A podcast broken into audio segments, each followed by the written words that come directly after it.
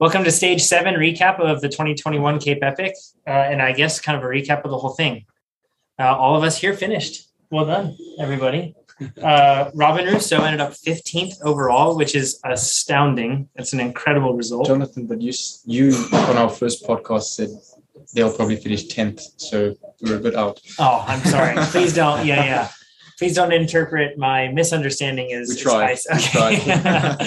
um, and then Brandon and I, we crawled up some positions today, finished 30th in the men's field and then 40th overall, 26th on the stage. Good job to us. It's a good stage. Heck yeah. And by my reckoning, I think somewhere around sixth non protein, which is, I- I'm proud of that. John discovered the wonders of caffeine today. Yeah, uh, I, I hadn't been using caffeine during this race because I was afraid of the sleep schedule mess up. But then also, if I'm honest too, and I'll try to do this without getting emotional or anything, but um, uh, my one of our good friends passed away a few years ago, Tate Meintjes, and he was a pro rider. His family is from South Africa, and his father gave me a call yesterday. He gave me a pep talk and uh, said how much Tate would love to do this race. And uh, I had Tate with me all day today, and that was really special. Uh, and it was a wonderful day. So we had a great stage, uh, fantastic stage. We executed Brandon. Do you remember when everybody said that you specifically, but we, but you specifically were crazy because of the concept of like allowing separation? I do remember that. I think this is the part where everyone's supposed to say that I was right. Yeah, lean in really quick, Brandon. So Yeah. you're not out of frame. Yeah, yeah, Yeah. yeah. Anybody gonna say that? Yeah. You're definitely right. It works. yeah. It's, uh, Did you guys do that too? Yeah. from time to time, yeah. Yeah. Um, and it, yeah, definitely it helps. Like especially if you're trying to not lose a group. Um, and I I know I can go a certain speed, but I can't, and I'll probably make it back. So Rob can kind of just hang between the group and me, and then just help me to get back. Um, and then we don't lose the group and get a nice free tow Yeah. Well, it's a hard, hard earned free tow. Um, yeah, Because to be honest, like a few stages, we did push too hard to catch the group. We're like, sick, we got the group. And then we blew up a bit. It was like, uh, we probably shouldn't have got the group. Mm. yeah. yeah. So live and learn. First epic. So Yeah, let's talk about that very thing. Sophia, do you want to start us off with if you were to do this race again? Uh, no, too soon, right? but if you're to do this race again, uh, I'm sure you'd like to do it with a teammate here with you the whole time. But what would you do differently, or what do you think you did well that you would do again? Yeah, I mean, it's such an interesting thing because my experience was so different losing Nate in 50K and then the first big stage. Like, it took a lot of mental and emotional strength really to keep going because I could have easily just bagged my season and gone home and, you know, not been involved. So um, I think for me personally, my first Cape Epic was more about getting my toe in the water and seeing what this infamous race is all about. And now that I have tamed the untamed South African race, um, I'm definitely looking forward to coming back at some point and contesting for uh, the UCI women's race. I think I was pretty strong. Yeah, can uh, you don't have to say this. I'm going to say this. Uh, if Sophia had the fastest time solo one day, and granted, I know GC things are different, but twice. uh, twice. but yeah. I'm not counting or anything. But I think Sophia, especially with like a really good teammate, you would 100% be in the contention for winning one of the biggest mountain bike races in the entire world. And that would be amazing.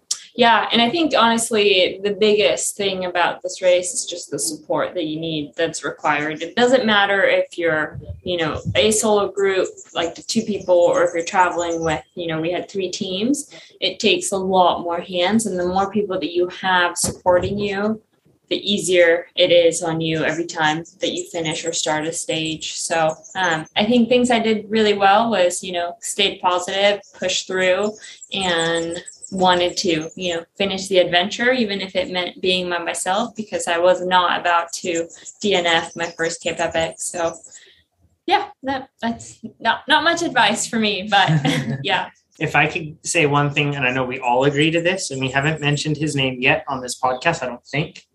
But if we were to do this again, one thing we would absolutely do again is hire Philip. Yeah. Uh, make sure you get a Philip. Yeah, Actually, two. Actually- like two Phillips is, would be ideal. yeah, The Philip did the job of two. yeah. Can you explain what Philip did, uh, Rousseau? Like uh, what role he served for us? Everything. Yeah, Philip was uh, everything. Uh, if you had to put a name to it, it'd probably be like team manager. Uh, but he was, yeah, he went over and above um, with everything after there in the morning to take jackets, help pack the car, help with everything before the stage, and then after clean shoes, clean helmets. Our bikes are taken care of by someone else, and we also had massages from someone else. But he just kind of did all the other things that That you could everything do. You could do in the afternoon yourself, but it's nice to have someone else do it for you, and you can just sleep and relax. Philip was an extreme luxury. Um, yes, And I think, like um, Jonathan said, like we really appreciated him because, and like I said, Rousseau said, it really took off that little extra bit of load that we didn't have to worry about. Like, where are my shoes? Where's my helmet? Is it clean? Oh, especially after the rainy stage. Like, do I really have to go and clean my shoes every day with all this mud? Um, so, thank you, Philip. Please watch this. he was amazing. Um, and so if we're doing this race, don't get Philip because we want Philip. but he was amazing, and thank you so much. He he was our fixer. He did everything.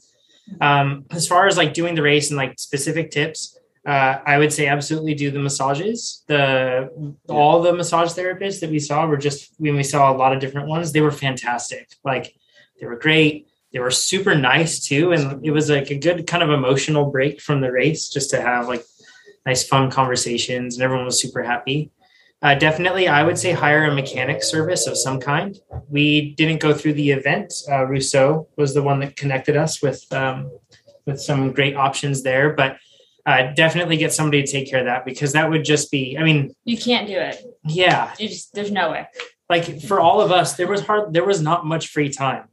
No, Still, with Also, all these people think- helping us, I don't know how we would have done all the bike maintenance too. We also rode clean enough. Okay, maybe besides Brandon on one Yeah. day, but that we didn't have punctures or mechanicals. So on days that you could have or would have, like we Mm.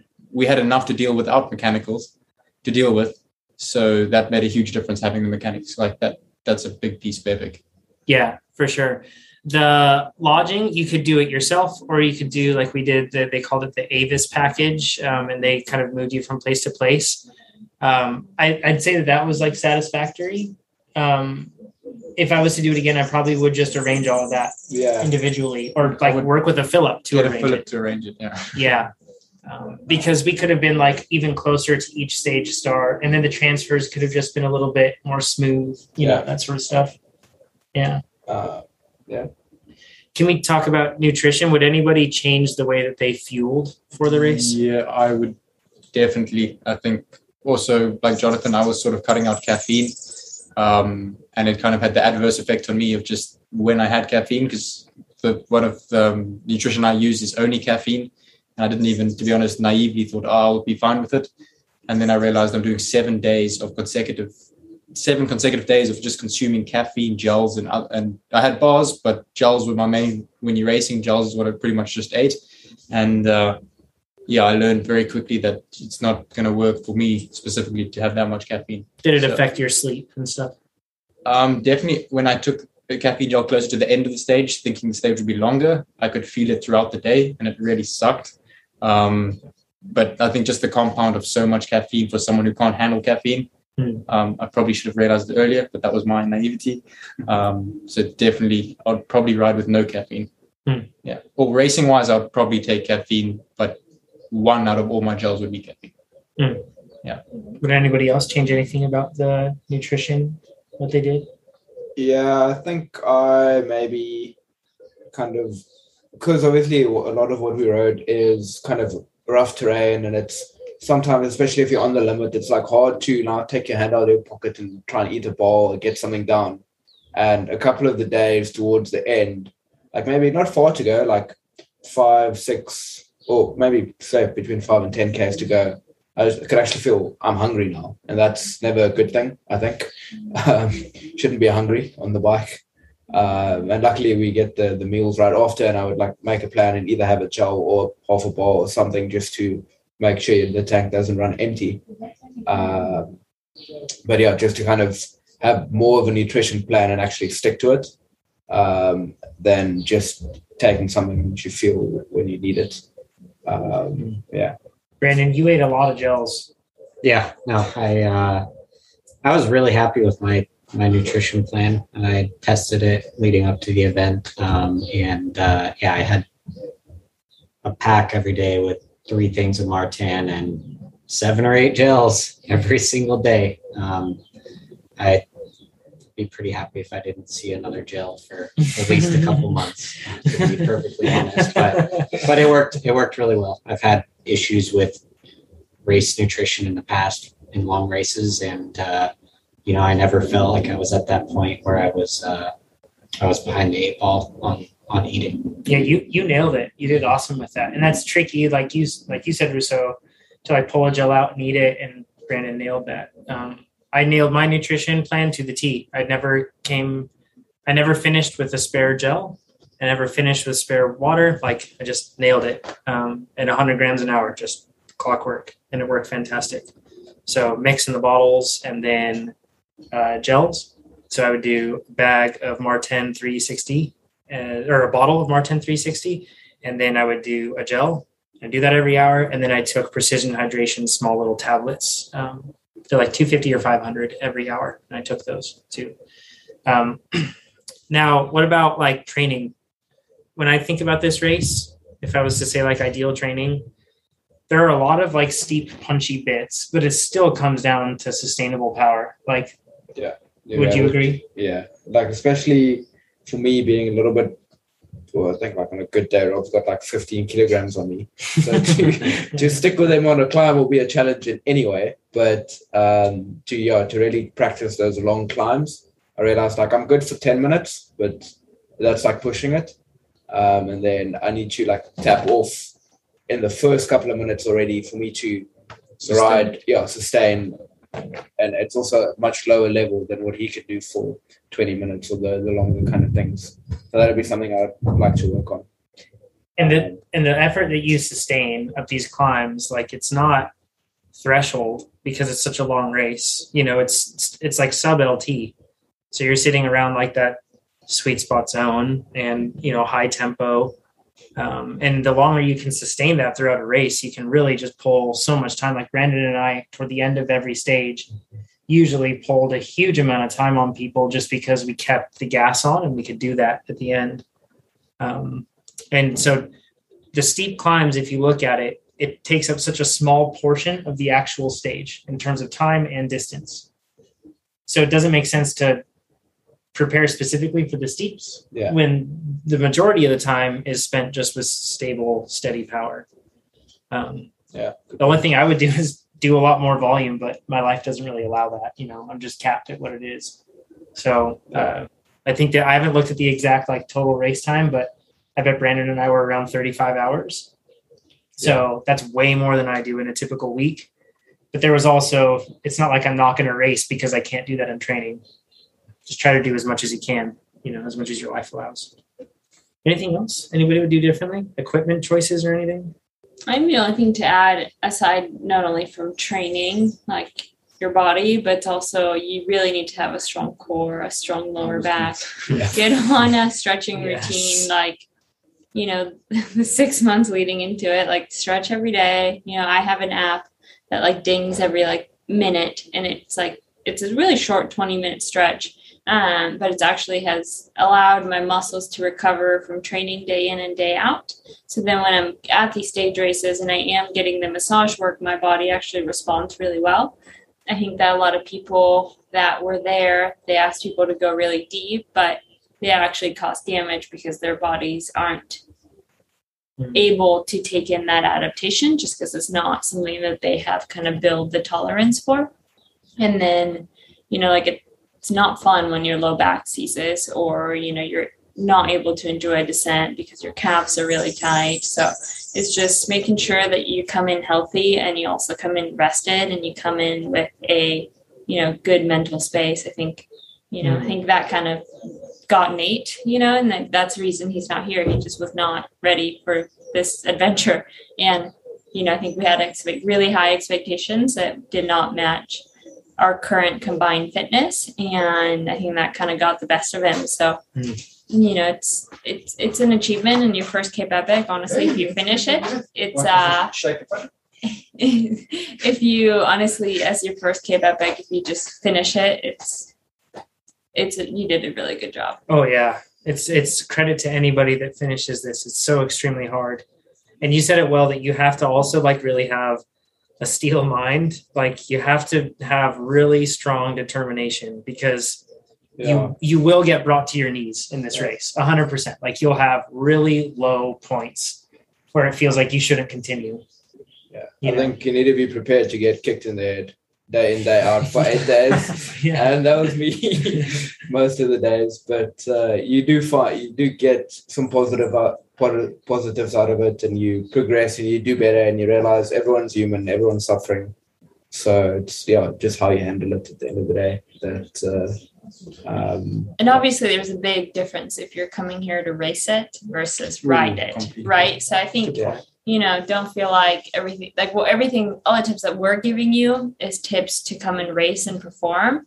But you know if you just maintain a good load and are able to do some good Mhm. days on the bike you can really come out and enjoy this because the trails are fun. You know it's a it's a good eight days on the bike and you get to see a lot of south africa. And i really enjoyed the riding here and it's beautiful too. yeah hopefully i get to come back. So we'll see. Uh, final note: it is not a fire road race yeah I was waiting for that. at all. So at all a proper mountain bike race. It is hard. The trails are hard. Some of the trails are really technical. The rocks are really rough. The It's trails. demanding on your body. yeah, Well, as I learned, yeah, Totally. That's something I was going to interject with Sophia, just saying like, if you don't have much upper body strength and especially core, like you just mentioned, like which unfortunately I wasn't prepared with. Um, I definitely after stage two, the amount of rocks and that descent just broke my back, and literally since then I was just maintaining, maintaining, maintaining my back as best I can. Again, the massages helped hugely. Uh, also getting my back taped, huge, like that was awesome. Um, but as Sophia said, I would definitely come prepared with stretching and just make sure you, even at the most basic, have some form of a stable core Mhm. um, because it's not a fire road race and there are plenty of rocks Yeah. and um, it really does work your upper body so Yeah. just come well balanced yeah. Don't ride a hardtail for sure. Um, I ran inserts in my tires and I loved that choice because it probably added like, I think it added 70 grams or 80 grams to my wheels, but so much peace of mind. And I had a few times where bing, I hit rock on rim and I bet without inserts I would have had flat. Um, and there's plenty of spots where you can flat on this course or on this race. So, uh, what what an incredible week, uh, Cape Epic! You're an amazing event. Uh, the the organization and everything around the race, it, I'm completely like taken aback at how incredibly well ran everything is. Um, South Africa, your country's beautiful and your people are so kind and warm. This has just been an incredible experience. And thank you, TrainerRoad, for allowing us to do this. And thank you to all of you that have been listening. for Um, two years. I know for a long time, and watching these podcasts on YouTube, and uh, we just and sending us messages of support. That's mean a lot to us as well. So, uh, the final parting note is that if you have questions about this, any questions whatsoever, you can ask as specific as you want. Uh, we're going to do a live Q and A on Instagram for this, so stay tuned to our Instagram. Uh, just go and find trainer at TrainerRoad on Instagram, and you can find us there. Stay tuned and we'll be sharing the date and time on that shortly. Uh, and we'll do a live q&a to answer any and all questions you have about cape epic that's it. Thanks everybody. See ya.